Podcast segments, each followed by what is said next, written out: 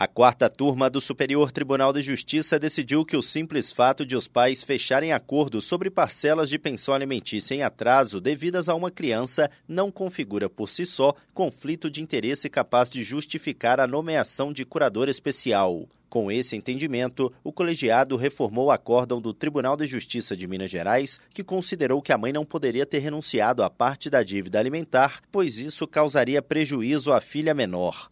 Para a Corte Estadual, só seria possível o acordo caso fosse nomeado curador especial para criança. No STJ, o relator, ministro Antônio Carlos Ferreira, restabeleceu a sentença que julgou extinta a execução.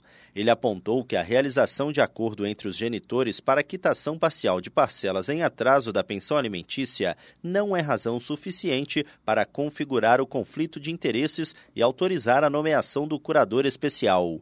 Segundo o ministro, a ação de execução de alimentos dizia respeito a uma dívida de aproximadamente 3 mil reais, dos quais 2 mil foram pagos pelo pai devedor. Além disso, segundo o relator, a mãe informou no processo que a pensão passou a ser paga regularmente após o acordo. Do Superior Tribunal de Justiça, Tiago Gomide.